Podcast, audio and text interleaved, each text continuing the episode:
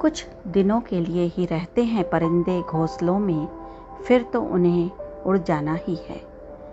यह कहना आसान है, लेकिन इन चंद हफ्तों की प्रक्रिया का साक्षी बन उससे मन न जोड़ना बहुत मुश्किल है।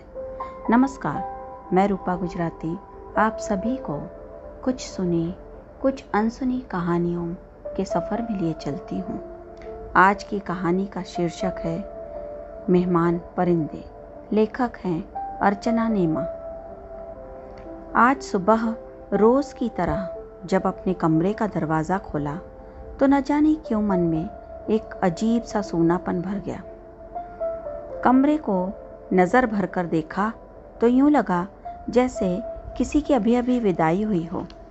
किसी के चले जाने के बाद सन्नाटा और भारीपन पूरे कमरे पर पसरा था। नज़र सामने की दीवार के ऊपर बने चिड़िया के घोंसले पर गई। घोंसला जस का तस था। बस वहाँ से चिड़िया के बच्चे और चिड़िया गायब थी। मेरे घर में बाहर की तरफ़ सड़क पर ढेरों पेड़ लगे थे। आश्चर्य नहीं कि वहाँ भांति भांति की चिड़िया, जिनमें गौरैया, बया, कोकिला, मैना, बुलबुल, टुइया आदि का दरबार लगा रहता था। मेरे घर की बाहरी दीवारों और छत के हर कोने पर चिड़िया के दानों के सकोरे पानी और अन्न से भरे रहते। सुबह सुबह मुँह अंधेरे ही इन उड़ा, उड़ान के दीवानों की चहचहाट से दिन का शुभारंभ होता। सूरज घर की बाहरी दीवार पर घूमता रहता। कभी कभी काली लाल पूँछ वाली चिड़िया पंख फटकारती। तो कभी तीखी लाल चोच वाले तोते सुतली से टांगे सकोरे ज़ोर ज़ोर से हिला डालते। कई गौरैया के जोड़े अपने प्रजनन काल में घर के अंदरूनी बाहरी सभी कोनों को खंगाल मारते और मेरा खूब मन करता कि हमारे घर के किसी कोने का चुनाव चिड़िया अपने अंडे देने के लिए करे।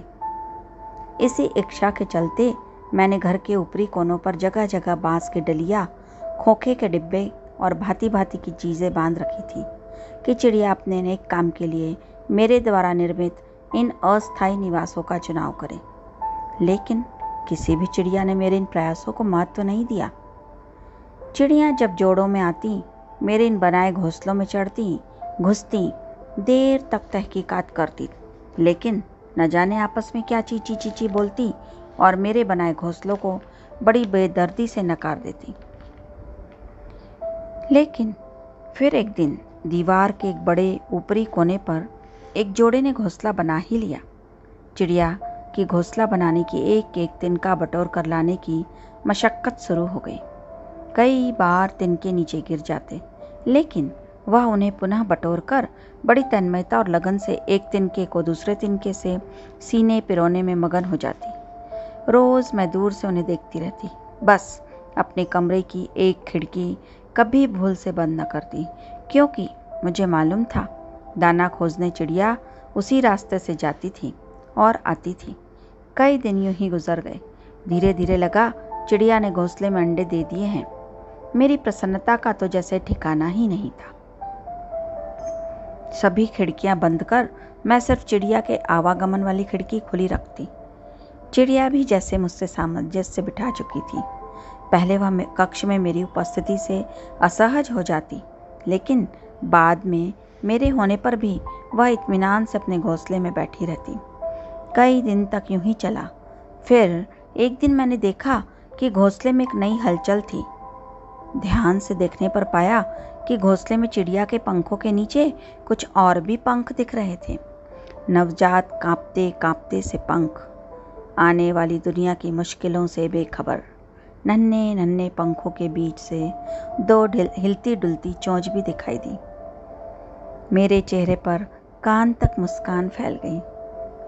चिड़िया के बच्चे अंडे से बाहर आ चुके थे, लजीले, शर्मीले, सकुचाए से। अपनी माँ के विशाल पंखों के नीचे दबे दबे आश्वस्त, निश्चिंत और सुरक्षित।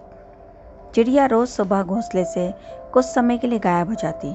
और कुछ अंतराल बाद जब लौटती तो घोंसले में मानो कोई जीवन सा उत्सव छाने लगता। अपनी चोंच में दबे दाने, वह अपने नन्नों की चोच में स्थानांतरित करती। नृत्य रथ हो जाती, और मैं इस नायाब, ईश्वरीय प्रकृति की सबसे सुंदरतम घटना, सर्जना को, अपनी समूची चेतना को साधे, निश्वास देखती रहती।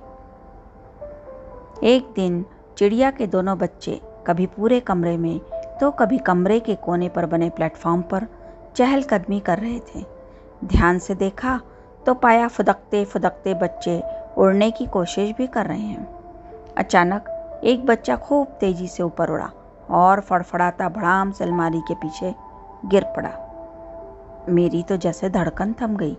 मेरा डर काबू में आ गया कि भाई साहब कुछ ही क्षणों में फड़फड़ाते अलमारी के पीछे से पुनः प्रकट हो गए।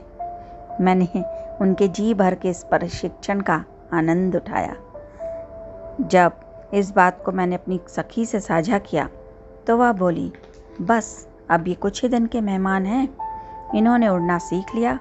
अब ये बहुत दिन तक घोंसले में नहीं रहेंगे।